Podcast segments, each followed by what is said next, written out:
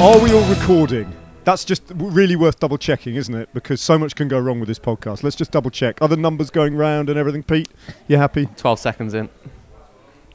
Brilliant. Yeah. David, uh, do you think you're recording? 17 seconds Oh, in. you know you're recording. You're a pro. You're Yeah. a pro. He's, he's tech savvy. Yeah. Tech savvy, Ned. Yeah. Pete, first job, first race as a DS, right? First, is this the first I race did as a DS? first stage race as a DS, yeah. First stage race. And podium straight Qu- away, huh? qu- uh, The uh, not so bad, eh? That's I have normal. the, it was a straightforward prologue, but I have the information pad just in case. Eh? You never know, you never quite know. uh, no, yeah, it was really. Good.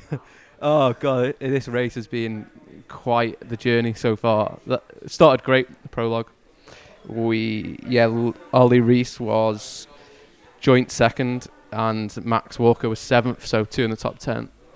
Uh, Wait, what? What do you mean joint? Wait, wait. uh, what do you mean uh, second? sorry, I'm thinking in my head of like GC and work and times and stuff. He was third, Oh, but okay. he was on the same time He as second third. place. I don't know why I said joint second. I was going to ask, Uh, ask Right, whether right. whether at Tour of Yeah, so they're using great stopwatches.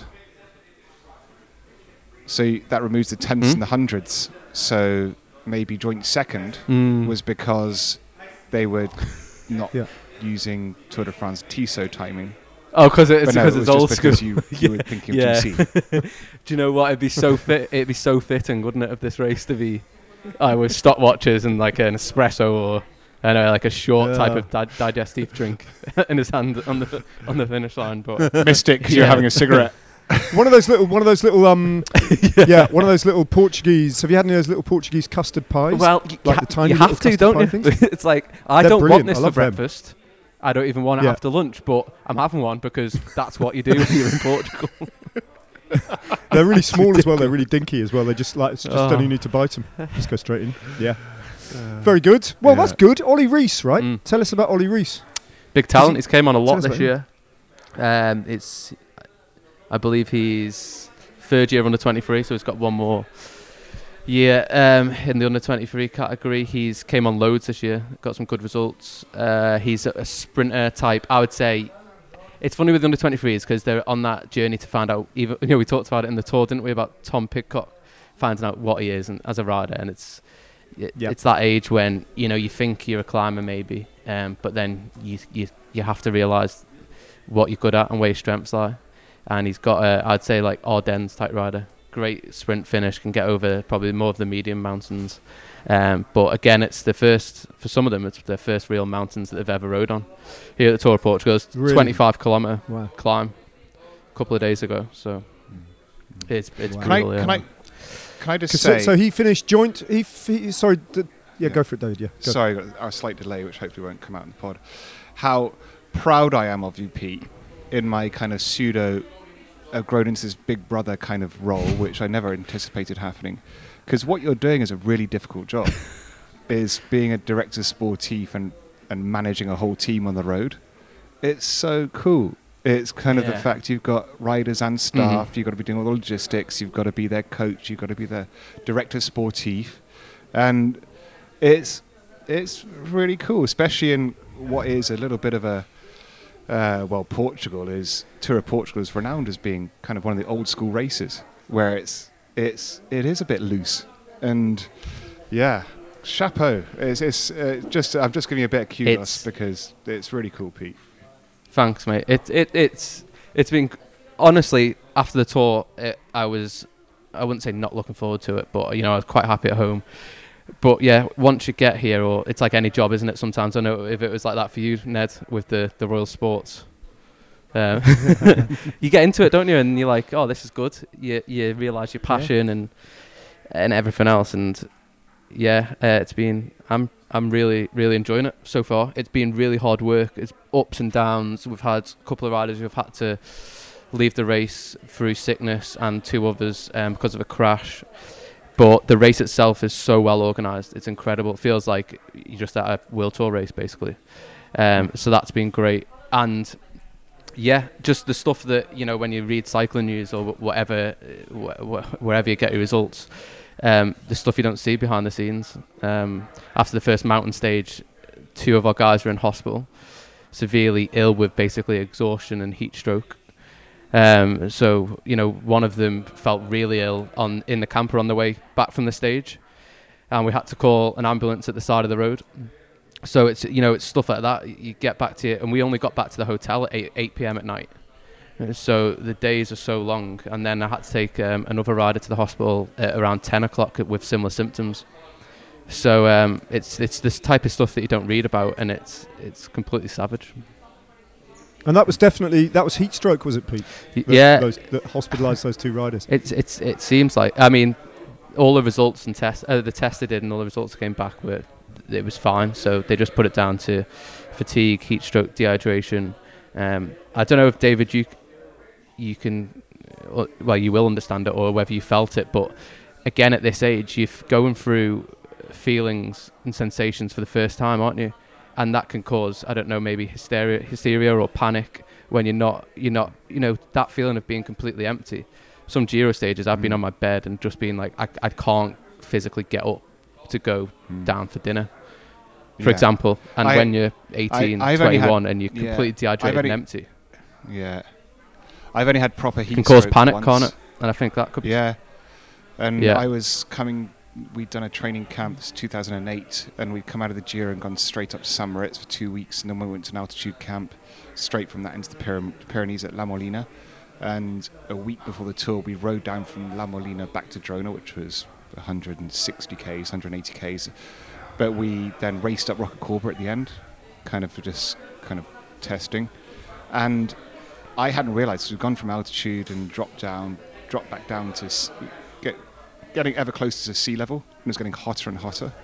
And I hadn't been drinking enough, and then raced up Roca Corba, and I got back to the apartment and walked in, uh, saw Nicole, and I realised I wasn't sweating, and I was like, "That's weird," Ooh. and and I felt Yeah. great, and I felt amazing. I'd been, I was flying, I'd been flying the whole training camp, and then over the next half an hour, hour, I just started to completely lose it, and got horrendous stomach cramps. My head was going weird, and I went and lay on bed, and I was in fetal position. In, I remember saying to Nicole, and thankfully she hadn't had children at the time. I said, "It- "This must be what labour feels like." because I was just in so much pain. and it was the most horrendous two hours. I think probably one of the most horrendous two hours because you're just in a bed and you're like, "What the hell is this?" And uh, yeah, so heat stroke. Yeah. It, and I've never had it since because it was one of the most horrible experiences of my life.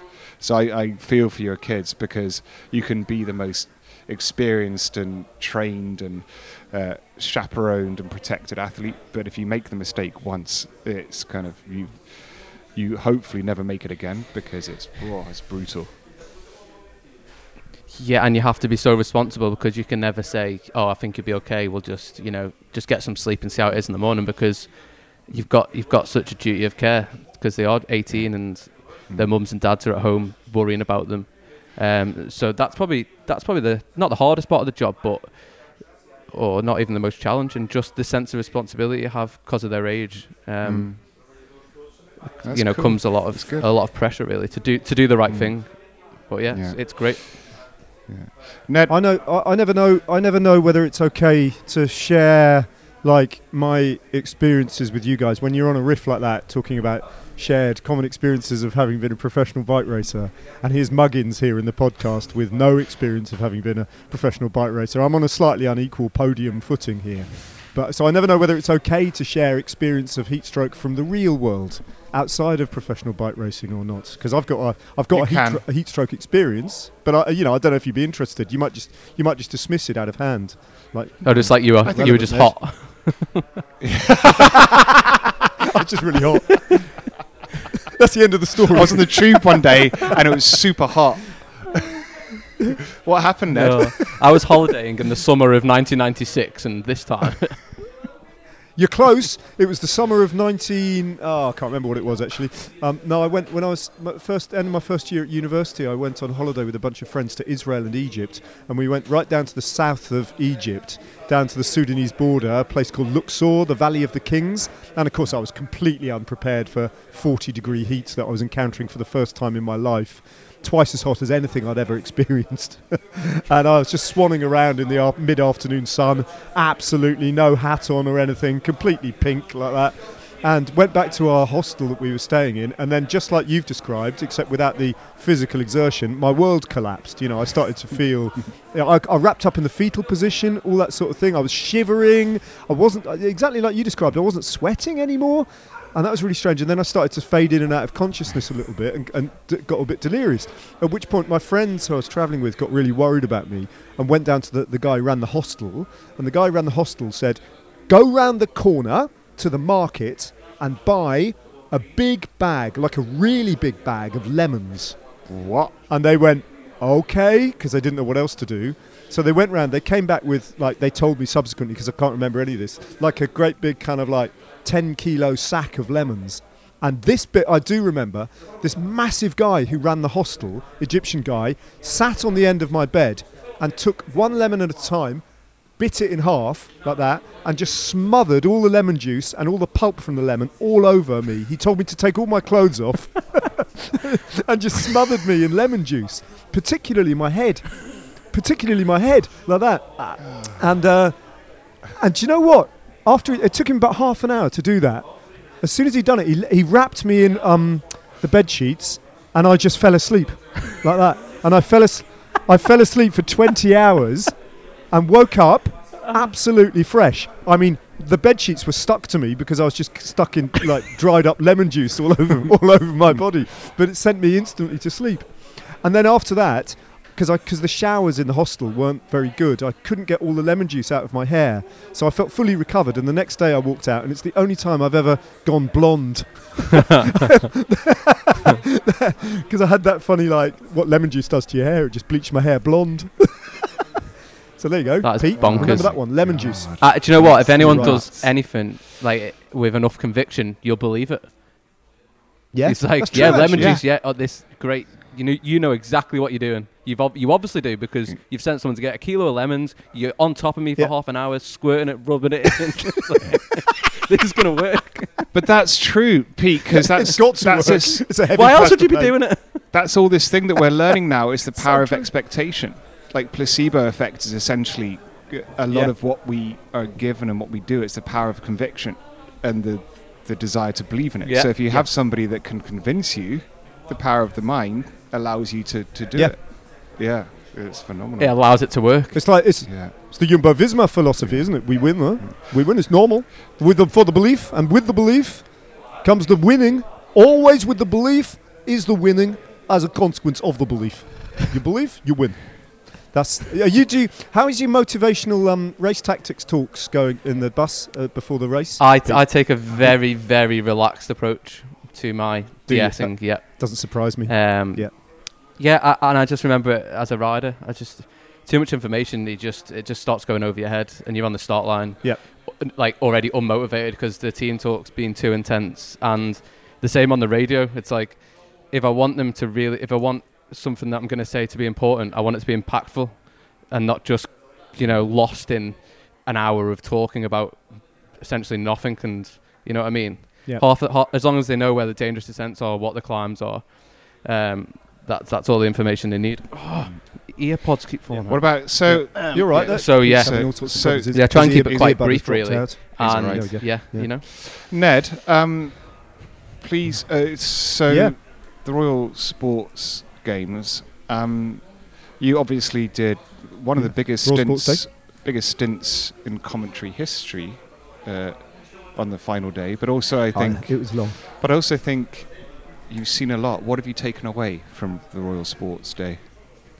Well, you will remember that last time we podded, we left off uh, just as I was facing the prospect of commentating on the BBC uh, on the mountain bike races. That's how we left off, yeah? And you were showing, I think both of you, a great deal of um, fraternal concern on my behalf as to how it might Mhm. go.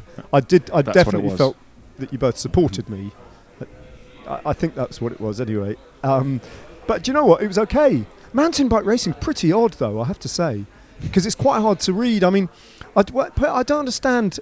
Well, I kind of do understand, but I also don't understand in mountain bike racing and in cyclocross that it's kind of seeded and ranked, isn't it? So the stronger riders get put on the grid at the at, at, at the front, and so they just ride off. Yeah. it's like, so it's kind of over quite quickly. Mhm. and I, as a spectacle, it's kind of. Although, having said that, it kind of wasn't over quite quickly because things can go dramatically wrong like that in mountain bike racing, and they did.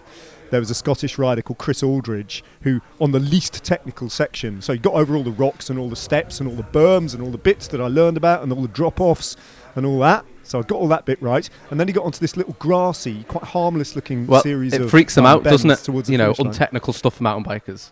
They don't know what to do. and then I guess I I guess that's exactly it. So the concent- the concentration levels just dropped Yeah. a little bit, and also because it hasn't rained for ages here, the grass is really dry, and the tires are not set. They're set up to cope with all the yeah. technical difficult bits, and so they just he went around this corner and just flip like that. And he, and he put his bike down on the derailleur side, so he just ripped his mech off Oh, no. completely. Um, and then the, th- this most savage rule about um, getting mechanical assistance, because then he had to essentially walk his bike for two and a half kilometres to get into the, the pit lane. You know, Man. But this So- is what I mean. But But no, that- this is what we talked about in the last podcast. Was that is why mountain biking is the bridge between uh, gravel and the Tour de France. It's it's the last when we talked about the fork in the road. It, that's it, mountain biking still holds that that you Yeah. have It's- to look after yourself. I don't know in gra- Pete in gravel racing they have to look after themselves. Oh yeah. I think Don't they know. do. Yeah. Pretty sure Maybe. they do. I mean, I mean, Um, this is but this is the I- I first year where it's Ned's UCI regulated, so it depends what UCI are bringing into it because they make the rules. So we've got in Siena. Well, as long as they don't bring tarmac into it, ever then- gravel world championships. Yeah, but that's interesting because that, that goes to show it's still a little bit. Um, uh, what was the guy who fixes forks, Ned? Eugene Christophe. So that, Oh, that yeah. was a bit How of a Eugene forget? Christophe moment. So mountain biking still it has more in common with the original Mm. Tour de France than the Tour de France does. Yeah, there you go. Yeah. What he did was he, he had to he, he realised that actually there was about a kilometre and a half where it was roughly downhill all the way to the, the pit lane. So he had to get to that, that bit where it started to go downhill, and he fla- he kind of flapped the remains of his mech over the what do you call the bit of the I don't know. over the- his, we'll just we'll just call it his shoulder for the podcast sake. Just just a shoulder. Yeah, just mech over shoulder and down he so went. he could then, and then he kind of freewheeled down these. Um, anyway, but that was good. I enjoyed the mountain biking. But the very next day, slippy grass was what I took from that, by the way. Slippy grass on a mountain bike Slip- with knobbly tires. You know. with knobbly tires. well, it would. It might have been better for him if it was muddy, but it wasn't muddy. It was too smooth. You know, it's too slippy. I don't know. Technical. Um, but the Threw next him. day it was an individual time trial, David, which is your old discipline, t- to time trial, Mm. to, to tech, time trial, cofidis, and all that sort of thing. Um, and it was quite exciting. It was quite exciting. Rohan Dennis smashed it, absolutely smashed it. Who was Um, second? Uh, uh, and then guess, well, Fred Wright. Oh, Why was by he? about Why was he 26 second, seconds. David? Fred Wright, 'cause he's just the most amazing bike. Who was in who was world. Who was third? Well, who was third? Geraint Yeah. Thomas. But guess what? Guess Guess, what- what, Geraint Thomas David, did? guess what happened to Geraint Thomas? Guess what happened, Um, David? I'm going to say that he maybe uh, crashed on a corner. Will you Yep. go too fast into a corner? Yeah. Yes, he went too Oh, fast. I into a totally corner. guess that because because I that. Pete, I used to have this theory with, with G is because he is came from the track background, phenomenal athlete. I I always felt that he got too strong because of all the wonderful science and training that Team Sky and British Olympics gave him. That he never learned to ride a bike as fast as he could ride a bike because he skipped all the technical stuff, and so corners still trip him out. I know you're going to go against me because you know I've got this thing about that, but that was that's one of my theories on G. Mm, You got a quiet silence. yeah, Yeah. it's a, it's a, it's it's got a good it's a good uh, get out of jail free card um, from the day when you ripped into him at the Tour de France that time. Remember that, Ned? Yeah, I do. Yeah. Yeah. Well, it's, but it's done with love, isn't it, David? It is. It is. You is, love 'cause I G. care. But it's you know, I- but you just feel I, I genuinely Yeah. care about Gary. I just think David was it was. It's just Oh yeah, I genuinely you were get. just on one of those days, weren't Yeah. you? Well, I was one of those days where I was going on one of my kind of vitriolic kind of. Well, it's just more emotional rather than rational, and it's like. Why are you crashing? It's like you, somebody's got to stop him. Somebody's got to slow him down, or just teach him to slow down at the right places, and and think about what's coming up rather than just just machining it out. It's um, yeah. Oh, that's a shame. And did he hurt himself? I guess Yeah. not. well. I think he. W- No, he didn't hurt himself too badly. Uh, he mu- it looked like for a while like his bike was a bit kind of damaged, and then he rode on and he was on the radio going, "Bike's not working. Bike's not working. Need a bike change. Need a bike change." And I think his bike was working fine, and Was- they just was went, Darren no, Tudor all there? Is Darren Tudor still doing that, So he, he was a bit. He was a bit. Darren Tudor. I think it is. Yeah, isn't it? I think so. Mm, I could Yeah? not tell you, to be honest. I think But- it was. but- I think it was. I should have known that really, but um, but he would have won. I think he would have won the time trial. He was going that well. I think so. All right, G butt. Um, sharp right hand corner. See, you go in. I go Indian when I do well. So it's hard. oh, that's very that's perilous. That. Mm. But what I found amazing about the, the Commonwealth Games time trial was because, um, oh, by the way, the first rider off, whose name I can't remember off the top of my head, I should check um, um, and then get back to you. But he was he, he's represented Ghana before last year at the um, at the World Championships, and he uh, represented them here at the Commonwealth Games this year. I think he's 48 or 49 years old, so by far the oldest Nice. rider in the field, and um, self-fund, completely self-funded right? So he's, he's crowd-funded all his kit and all his travel and all this sort of thing to get to the World Championships and the Commonwealth Games. He's a Londoner, yeah, but of Ghanaian heritage. But his um, his day job, get this, he's a doorman at the House of Commons and has been for 20 years. That's awesome. Very cool story. Very Commonwealth Games kind of So stuff. Commonwealth Very Games. common Yeah. But but because it was quite a long time trial, it was 35 kilometres or something like that for the men. Um, but because it was quite long and the field was so varied and diverse in terms of their, their ability, the amount of riders that were being caught and Oh, passed by the stronger riders who went off later, and therefore the amount of team cars following on the riders that had to be pulled to the side of the road, it was actually like a. a um, a, reg- a race regulator's nightmare organising the Like um, one of you those know, the- Velon races where they used to finish with a Yeah, time trial, team yeah. time trial, and there was just like Exactly, exactly basically that. like a bunt race. Yeah. Um, but Yeah. worst job Did in the world do- for a you cyclist. did one of those, it, Pete? To be a doorman, like on your feet all day. Oh yeah. Yeah. Uh, I did Yes. one in Hong Kong, but yeah, Uh, yeah. very random. Kind of disappeared, didn't it? Yeah. Very random. So that was the that was the men's individual time trial. Did the women's individual time trial as well. Anna Henderson, um, who's super strong, she got the silver medal uh, in that competition for England. Um, off the top of my head, I can't. I'm going to have to check a few facts here because I can't remember who got the gold. So Talk amongst guy- yourselves while I uh, Yeah, actually so- fish out some information. Pete, Yeah. did you pay attention to the Manx performance? Mhm.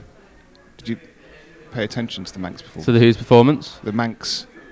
the Manx, uh, a little bit. I've, there's a bit of controversy over team selection for the Isle of Man. Uh, they didn't take Max Walker for the road race, which I think is completely absurd. Uh, and yeah, I was watching the women's race in the car. Um, the, the mechanic had it on his phone when I was driving, so I was able to watch that. But uh, we were working by the time the, the men's road race w- was Hmm. on, so I, I Yeah. have no idea, to be honest, No. what happened. Did- Yeah. The dude who won the road race, he won on the Uh, track. well, just for the sake of completeness, yeah, you'll come to, c- come to that. Grace Grace Brown, uh, abs- for Australia, absolutely smashed the individual time trial for the women. Um, it was a it was a really dominant performance ahead of uh, uh, Anna Henderson, and then the women's road race. They made the riders go off. So both the women's road race and the men's road race were on Sunday, and they made the women start at eight o'clock in the morning. For heaven's sake, Mm. an 120 kilometre race, um, seven times around this this circuit in Warwick. But eight o'clock in the morning? See, I, That's a bit so- inhuman, see, isn't it? I'm I, mean, to- I have I'm- no idea why I'm they didn't. totally cool with that because I would love an eight o'clock start. Me for too. A race. Are you? Yeah. Yeah, I'd say that's much better. What, so you're done early. Yeah, you just get up because you're already nervous. You're nervous. professional. You wake up it's like if your you're race is at seven o'clock in the morning, you get It's up. cooler, early. and Tri- it's triathletes start races at like seven a.m. and they just get up Yeah. at four. It's fine. oh, 8 a.m. so It's much job. better starting Okay. at lunchtime or the early afternoon. That's an abs- That's inhumane. To be starting bike races at Yeah. midday. That's ridiculous. Yeah. So I'd say the women got a good deal on that one. Interesting. I'd, Yeah, so- I'd never thought about it in like Yeah. that. Yeah. Huh. Yeah. Yeah. Okay. Um, All right. Yeah. Um, Not thought about it like that. yeah. Yeah, the women's race. The women's race was won by Australia's Georgia Baker in a sprint. Neah Evans from Scotland was second, and Sarah Roy uh, picked up a bronze medal for Australia as well. But it was. Uh, it wasn't. I- I'll be completely honest. It wasn't a great race because um, the Australian team were head and shoulders, head and shoulders stronger than any of the other teams, and so nothing got away for 120 kilometres. Every single attack was marked by uh, one of the Australians. So it was kind of like. It was almost impossible to commentate on it. It was exhausting to commentate Bit like on it because Cav's it was uh, w- the World Championships he won. Yeah, British yeah, it cycling was was just- just like you're Well, welcome. you were there, David, weren't you? Oh. yeah, I kind of Yeah, sorry, most Yeah, I boring race dictated- I- ever. I No, curated that basically tactic. Shut, shut the whole race down. Yeah, and Ah. it was pretty epic to watch. Anyway, yeah, yeah. yeah. Um, So that's what the women's race was. But the men's race, the men's race was the entire uh, sort of like polar opposite because um, because Caleb Ewan withdrew sort of late on. So when Caleb Ewan withdrew from the Australian team, that literally left Cavendish. That left Mark Cavendish as the only out-and-out sprinter in the field. No one else Hmm. apart from him. So that really simplified the tactics for every other strong team. It was like, and there were no climbs at all on the on the course. So it's like get rid of Cavendish, get rid of the Isle of Man, and uh, that's all they did. So England, Wales, Australia, New Zealand, those teams in particular just attacked relentlessly from the start. And Ben Swift and Mark Cavendish had to try and um, pull everything back. And eventually, boom, a 15 rider group went, and Ben Swift was in it. So great. So the Isle of Man have at least got representation there. Um, they get up the road. Uh, Rwanda have missed the move, and they put their three riders, Paul sods, they put them on the front for a lap like that. But then, you know, they just went, and that was that. And then Cavendish has lost a race, so he's just rolling around with a face like thunder. And then the Isle of Man team, that all their, you know, all their hopes are pin, pinned on Ben Swift, who didn't have a didn't have a great day, and he was one of the first riders to be dropped. But after that, it was an amazing sort of finale because that 15 rider group, just there were so many attacks from that group that you thought um, that's the race winning move. Oh no, it's not. That's the race winning move. Oh no, that one isn't either. And in the end, it all came down to the sprint. And Aaron Gate, who um, used to ride with Aqua Blue oh yeah. back in the day, yeah. you remember them? Yeah. So he he had a brief he had a brief not world tour but pro Conti career that um, actually meant that he'd raced the Vuelta twice when Aqua Blue did it. But other than that, he hasn't really got he hasn't got a team at the moment. He races on the road at Conti level in um, in New Zealand. But he on the track absolutely dominated in London and picked up three gold medals in the individual pursuit, the team pursuit, and the points race. Then he comes to the road, does a brilliant individual time trial just outside of the medals, and then he turns out he's got he's got a brilliant sprint on him, and he won the sprint comfortably in the road race and made it four gold medals. So he'll be riding cool. he'll be riding back at world tour level, I would imagine. Can we? And he's a re- he's got a brilliant mullet as well. Like you know, all the Kiwis have got that amazing mullet. Mm. Like sort of thing going on. Can we just jump Mm. back? Because after our, Mm. our podcast last week, I went back and um, looked at the results from San Sebastian and saw Remco. Yeah. Had won by. Remco. Did Yeah. he literally just ride away from them and win by two minutes? Kind of just to Liège? Because I haven't watched or. I don't read- know. Pete, did you see any I of don't this? know. We haven't. None of us have, have we? No. I Guess not. what's up? I don't know whether Pete can hear us anymore. No, I can. I can. No, you can. My Okay. earpods have His just earbuds have failed. ran out of batteries, so Yeah. I just thought I'd drop Um, that in there. I 'cause don't it's know, something but I we would kind of- imagine that's how he won it, David. Yeah. No, no, I was just wondering because I just thought that was pretty amazing. And Kind of went under the radar as Have for, you- for us. have, Maybe have because we're you so guys? focused Um, on the Royal Games, but yeah. But anyway, yeah. Remco's back. Yeah. Have you guys figured out where I'm going on holiday yet? At the end of the year, on my family holiday. Who? Say again. Have you figured out where I'm going on my family holiday yet this year? Oh No. no! Which you you You've been pair, really put- cryptic you about pair it, hold really close to your heart. right? Yeah, you you're still not nowhere near it, are you? Nowhere near. No, no, can't can't figure it out. You're going to tell us? Oh, I thought you wanted to try and guess it. All right. Well, I've tried Isle of Wight. Well, I've tried what are Isle of Man. clues I've again? tried Remind- Scotland. Uh, I, what about Portugal? That's where you're at. You're just going to stay there afterwards. Going to come Well, there. the clue, the clue, the the clue was, it's it's to do with you two. You two, you pair alone, Uh, not me. Lewisham. And you, you just, you can't, you cannot even get close to it. It's No, bizarre. well, that's got nothing to do with you, has it, David? That's I mean very. little and to there's do with prizes involved. There's all Um, sorts. Ealing, Ealing. No, you've already said Ealing. I've always said that. Yeah. Anyway, You and me. ponder on it. See if Go you can then. get it by the end of the. Aberdeen. Aberdeen. We're both going to be in Aberdeen pod. quite soon. No. Okay, we'll have to carry on guessing. London. No, no, so far off the mark, so cold. Is it somewhere we've been on the Tour de France where we've done a podcast where we've waxed lyrical about it, and it was so inspirational No, to it's you and your just you family pair. that you've It's nothing to do with me or the podcast. Oh, oh, you're, you're coming to where we're doing. I can't- are you can't believe how far off the mark as a you family holiday? No, it just it says so much about you you two individuals that you don't know it. That it like in terms of your lifestyles. Ah. Tell Because- us. But I don't know how you can group us together like that because you can't say your lifestyles because David's lifestyle and my lifestyle Ex- are, yeah, are the opposite ends the op- of one the- they're the spectrum, one continuum. And but that's also why you're not get you're not getting it because it's like bang in the middle probably somewhere. that makes no sense. It does. It's, it's, Bang in the it's middle gonna, between you've got to David tell and my us. lifestyle. You've got to tell us. So just. Oh, do you want me to tell you now? listeners know, we did like in what we talked about in the last. Yeah, just tell us. Antalya.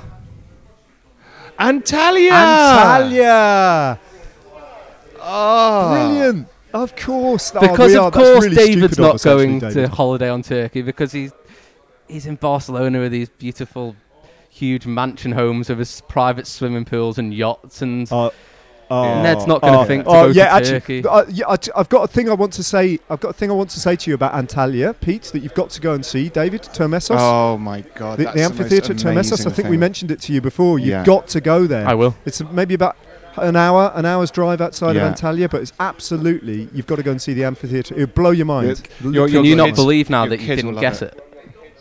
I can't believe I didn't get it. I can't believe I didn't. It's so obvious. now So said it. obvious. Yeah. Yeah. Where are you staying? Which hotel? It'd be so weird if you're staying dunno, in the same uh, hotel. I feel like it's Titanic something. Deluxe, What was- deluxe remember what our Titanic or was called, something. but it's All nice. inclusive. There's some nice You sh- hotels there. You should Yeah. have told us. hotels Could have got you a hits. hookup.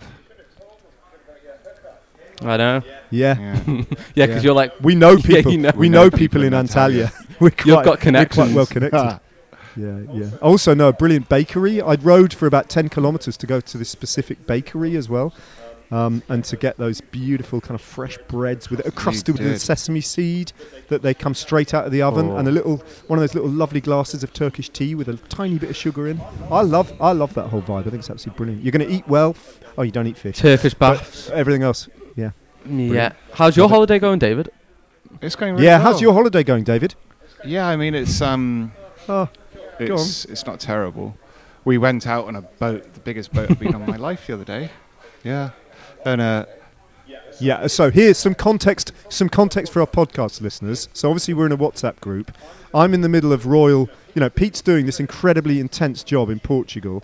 I'm in the middle of um, Royal Sports Day hell. I mean, you know, like nice positive hell, but hell nonetheless in the in the West Midlands. Purgatory. We're both working really hard. David's been on the long David's been on the longest holiday I've ever known you take. It's, Yeah, it's just endless. Doesn't seem to Still finish. going. And then you post on this WhatsApp group. You post a picture. Pete, describe what the picture was like. The one he posted. Well, first of all, it was a picture of um, him and his lovely family walking to this huge super yacht at like 9 a.m.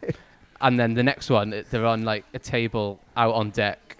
Um, Bucks fizz, fruit, ch- Yeah. fruit chopped up in all manner of shapes and sizes, like I've never seen Yeah. fruit chopped in my life. I don't know, like four butlers, uh, just yeah, crazy. Yeah. I was This just there like, did appear. You're right. There it. did appear to be some like w- waiters Yeah, hanging there around just to sort of bring the next like. this is, treat to by the way, this is my. on this so yacht. this is my sister's life. By the way, this is I'm I'm tagging along to my sister's life, and it's it's super baller, and it was amazing. And we, we went to, to the port, and it's a big port. And my sister's kind of walking around. Uh, Where's the boat? Where are you collecting us? And they said, Oh, it's the biggest boat here. And we were like, What? And there was just this 85 foot gin palace, just sitting there with all this team of people Oh waiting God. for us. It was like it was kind of just surreal. So what happened? What happened after breakfast, Uh, then we went and what I, happened after breakfast. I was kind of having fun with the kids, and it's it's literally kind of 'cause it's it's like a beautiful five star hotels. There's kind of like whole living rooms, dining rooms. There's so I was hanging out and we were playing around, but then we eventually got somewhere to stop and swim, and this was really cute because it's it's so big. And my sister and I, would, as soon as we we um we anchor up, we're jumping off the top. And we got up there, and it's really high, and it was scary. And I jumped off with Franz because uh, Yeah. in Hong Kong we used to kind of do that sort of thing in our old days in our lovely lives. And uh, and then Harvey, who's our nine-year-old, he was like, "I want to jump off the top," and I was like, "Okay," and went up with him. and he was just psyching himself up. So he was terrified. And Archie, his older brother, who refused to do it, he said, "Harvey, Daddy will give you five euros if you do it." And, and I was like, "I'll do it." And he jumped off, and then we got in, and I was, and I'd been saying, "I'm going to dive Whoa. off the top," but I, I couldn't find the courage to do it because it was so high. And after seeing Harvey do that, I was like, "You know what? I'm going to do it just to show Harvey you can do it." And that was kind of the highlight of my day was Harvey and I just terrifying ourselves, jumping off the top of the boat. And it was just a really nice day. And it was super privileged and never been on a boat that big. And yeah, it was kind of magical because when, when you're not used to that sort of thing, it's, it's, it's really surreal. It's not the sort of thing you even want to do all the time. I can't imagine how people do that sort of thing all the time because it's so mad.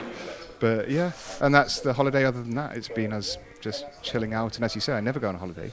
So, uh, uh, and with family friends I've known for 20 years uh, that I don't ever spend time with, and with they've got kids the same age, and it's good, and it's it's really interesting. Just not doing much, and it's quite nice touching in with you guys and see you guys do the, what we normally do all the time. Because I'm like, and the same as Pete. I'm like, oh, like, it's kind of nice. This feels equally as home talking to you guys as being here. I'm like, I'm going to go and do the pod, so I want to speak to the guys. then it's like back to normality. Yeah, yeah. it's it's funny. It's lovely. Sense of normality Yeah. again. Yeah. And also, I had a similar experience on my holiday with um, Axel. Sorry. no, sorry, I was also going to say because uh, Pete's omnipresent in our lives here because he coaches my sister.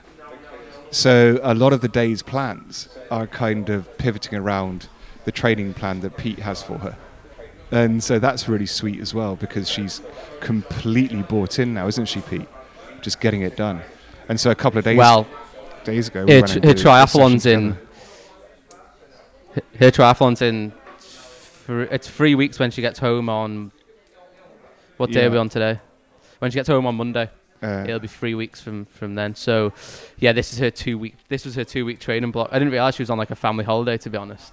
But it's like, yeah, Yeah. she's her training comes first, and Mm. uh, she's absolutely smashing it. Um, so, no, she's doing amazing.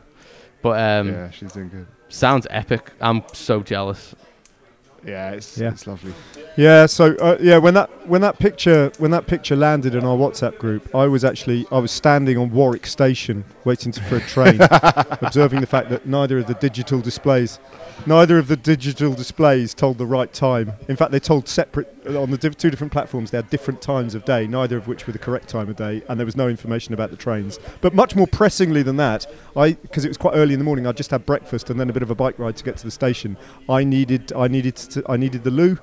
I had 20 minutes until the train was going to come, and I needed the loo. And obviously, Warwick Station didn't have didn't have a toilet, so I had to uh, ride off to Warwick Hospital, which was just round the corner.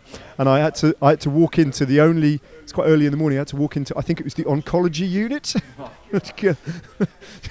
like past reception, but really confident. Like I I knew Oh, yeah. that I was. This is confident. legitimate business, but I had to really psych myself up. I had to go to the toilet basically. But then I kind of convinced myself that this is absolutely fine. I'm a, you know, I pay my taxes here. I'm a citizen here. The NHS is publicly owned, and essentially, I, this is an, this is a medical situation, isn't it? I mean, this It's is, I completely. need, tr- you know, Yeah. I, Yeah. I need this needs to go. Yeah. You, so I thought it was legitimate. But I was, ju- I'd literally just been through this experience in Warwick when, bing, you post this picture of you giving yourself Bucks Fizz on this um, on this yacht. In uh, where are you? Uh, Barcelona. Yeah, near Barcelona. just north of Barcelona. Yeah. Brilliant. Yeah. Yeah, it's Brilliant. brilliant. Yeah, good times. Oh, well, very good. Um, actually, it's just one thing. Very good. I've been doing. Um, can I just say? Yeah, no, no, Yeah, just, just, just, just to finish off the holiday thing, I was just down with um, Turville fam- the Jameses, and one of them, James Van der Say. We were having one of those kind of holiday poolside chats and got into um, go to baths, and he was, and but he he said because he doesn't believe in why why would a man have a bath, and this was a really kind of like weird one to go into Ah. because yeah because he says i don't know any men that have baths and i found this very strange um, but it, so i just wanted to kind of bring that up because to be honest i don't have a bath very often and I'm, I don't I'm bath. you don't bath you um, yeah do No. you bath ned Don't enjoy it. No, I don't bath. okay I no, I don't to bath. check I don't check bath. the depth Having that. said that, you know, I do remember the first time I ever went to France, ever went abroad at all. I was 12 or 13, and it was my first experience of a bidet. I'd never seen a bidet before, and nobody in my family had ever seen a bidet before. So there was no one on hand to explain what a bidet was. So obviously, I mistook it for a toilet. And, and used it as such as well, uh, t- with all the disastrous consequences that you might imagine. But but then I worked out what a bidet was, sort of later later on in life. But it's taken me 20 tours de France, and only on this Tour de France did I understand how to manage. You know, in the cheaper French hotels, the really quite, I mean, sub Campanile, we're talking like the bottom of the range that we get. You know, you quite often have a, a really quite small bath, like a really short bath, um, and, but a I do. shower that can't really be attached to the wall. It's just Well, like lying they- there. I've they got don't one in this They don't hotel. even ha- they don't have attachments for. The, they don't have attachments in the wall. It's literally you kind of. Th- no you attachment, no attachment. So it's just you go in a vertical, around. a vertical fetal position, and then you have to shower yourself. So, but, uh, but no, but uh, no, no. So you don't go vertical. There's nothing vertical about it at all. So that I've only just realised that the way to use that, because there's no shower curtain either, the way to use it is you get in and sit down as if you were in a bath, No, but that's what I mean. and you It's- shower seated like that- that. But no, but that's what I mean. It's a vertical fetal position. So, if you're in a, a fetal position horizontal, then just pivoted oh, I see what vertical. you mean. Sorry, yeah. So you're sitting on your bum in a fetal position, vertical. Yeah, I see what you. and then you have to shower yourself, and it's it's one of the most. It feels like you're you're nursing yourself. It's very strange. I don't Mm. like that. It, Yeah, So yeah, Yeah, that's, uh, actually, yeah. yeah. A self-administered yeah, care home. Exactly. Yeah, I did it this morning. Yeah, yeah. Interesting. But it took me so long to realise because for years in that in that situation, I've been trying to shower standing up, using that shower, you know, like that, and the just water getting all over. And it took me honestly, it's taken me 20 years to hmm. realise you just got to sit down, use the bath as a bath, but the shower as, at a lower thing. But then you know so you know what's worse that. about those those situations is they don't in those those types of hotels they don't do gel they only have soap soap Shower no gel, a bar of soap shower gel, so a bar of soap so then you've so then you've got to soap. put the shower down in order because it's quite hard you kind of need Yes. two hands to use a bar of soap so then you've got the shower going everywhere or you've got to turn it off Or every you time clamp- or clamp it between your knees clamp it between Yeah. your knees. Yeah, that like old that, one. but then, or, or you use your feet like that. Mm. But then that's that always kind of goes wrong, doesn't it? But then you've got to. But those little bars of soap as well. They're always in very difficult plastic wrappers Can't to do it. and the trying to bite it sachets, open The gel, shower gel sachets. You can't do it. You have to bite it open. and you always You taste have to bite it open. yeah. good times Oh, I'm missing the Tour de France already. yeah, Yeah. Yeah. Um, All right. Well, sh- when are- so Pete, how long? How much longer are you in Portugal for? I When l- d- well, so my life's pretty full gas at the minute. Full gas, eh? Full gas. Uh, full, gas, all the way. Um, because now I will. Well, I leave Portugal on next Monday, which is the fifteenth. Finishes with a time trial. I'm booked on the Euro Tunnel, whatever it's called, Star Tunnel. Um, Yeah. Drive the car back to London on this morning of the seventeenth. Brilliant. Get drop the car off, then I fly straight back to France to start the Tour de l'Avenir. So Oh yeah. on the 18th Right. and You got the- 19th. what, you got to wave the race off. I think you? so. Uh, so I'll get home. Yeah. I I don't know on the 19th maybe, but in the last eight weeks I will have had five days at home, bloody Wow. hell and I thought I was retired. Obviously not. yeah we're never Wow. retired Cool. Fair play. No, I echo. I echo David's thoughts. Fair play Yeah. to you, Pete. It's really impressive. Man. could you um So yeah. Could we Just sign off with Pete? Give us, give us a, a pep talk for tomorrow for the stage. Or imagine just give us a. yeah, talk us through an the stage example. tomorrow. or no, Tomorrow's just stage more of is a, more of a in the company car motivating the guys. In a kind of motivate Ned Yeah. and I. well, get through tomorrow, we're just so tomorrow is a ridiculously hard climb to finish. Uh, I'm talking, I think it's around. I don't haven't properly checked yet, but it's between seven and ten k, and it's got the last three k's at like fifteen percent. It's up to an observatory, and tomorrow and after that, it's got three uh, potential breakaway days. So for our guys tomorrow, it's a case of saving, get through the day efficiently as possible, and then the next three days is the first hour of the race is got to be treated like the last hour of the race because it's going to be won in the first hour in terms of getting in the breakaway. So that's where all our focus is going, and they've got three days to do it. Because then you've got another mountain mountain finish and then a time trial um, on the last day in Porto. The country yeah, is because I checked. You haven't got. I don't think you've got a rider in GC, have you? No, Any longer? no. Right. No. Um, So yeah. All in for the stages. So Yeah. stages, enough. Portugal has been fantastic, and oh, oh, it's just beautiful. It's great. Not, uh, I've never been to a country as undulating. In I Hmm. thought the Isle, that you couldn't beat the Isle of Man, but this is like never seen anything like it. There is not a flat piece of road f- from what I've seen anyway. Because you know you race um, as a pro in the Algarve, don't you? And Hmm. you know that's where you potentially could go on holiday if you're British. But this part of Portugal is like the Wild West. It's great. You you would love it, Ned. Absolutely love it. Old castles, Yeah. very picturesque. Um, each city and town's unique. They have all those little every every town is like is so you you would be on these big A roads and then you drop down into these towns and there'd be cobbled descents, speed bumps, cobble climb out of it back onto the A road. Brilliant. Oh, love it. Uh, in the convoy, absolutely mental. The commissaires don't care what anyone does. It's like eight abreast fighting for positions, people beeping at you, loads of directors who haven't, you know, maybe haven't really been a professional themselves, and this is it. Like, they just, you know, they're in a race themselves. It's just every man for themselves. It's nuts. But I, I, I actually think I, I love it. Like, it stresses me out, but there's a huge part of me where I'm like, this is great. Do you know what I mean? Because I don't really like order, to be honest. I, I quite like it. I quite like this. You're like so I, I'm already Max. thinking about next year. I can't wait. I'm looking at races we can, other races we can do in Portugal. Yeah, and get uh, Jose Azevedo. You'll, you'll know him, David, don't you? I remember Jose From Azevedo. uh, yeah. US Postal and Discovery. Yeah. Uh, Yeah. Wind down the window. Ciao. How's it going? "Oh, good, mate. Good. Yeah. Hard days. Oh, yeah. Super hard. Um, anything you need, just ask. I'm like, you know it, buddy. That must be plenty of universal oh, language Oh, knocking yeah. around, Pete. Plenty of universal language between the cars, I Great. reckon. Great. So yeah. Oh, yeah. very good. Oh, all right then. yeah. Okay, nice to see you You both. too. Pete, Yeah. I may let's see you when you come through London. Let's hook up maybe. Yeah? We could even Yeah. we could even do a pod when you're in London. We could be like physically in the same space and David on a link. We'll oh see. yeah. Yeah. Yeah. Yeah. I've, Maybe. Maybe. How far let's, from let's Gatwick just, Airport are you? go. how Hey? far from Gatwick Airport are you? Not that far. Could could ride round. I there, might yeah. be in uh, Gatwick Airport. Well, I'm yeah. I potentially next um next I don't know next week. I'm going to be there for like Alright. eight hours, so maybe I could get a train or something.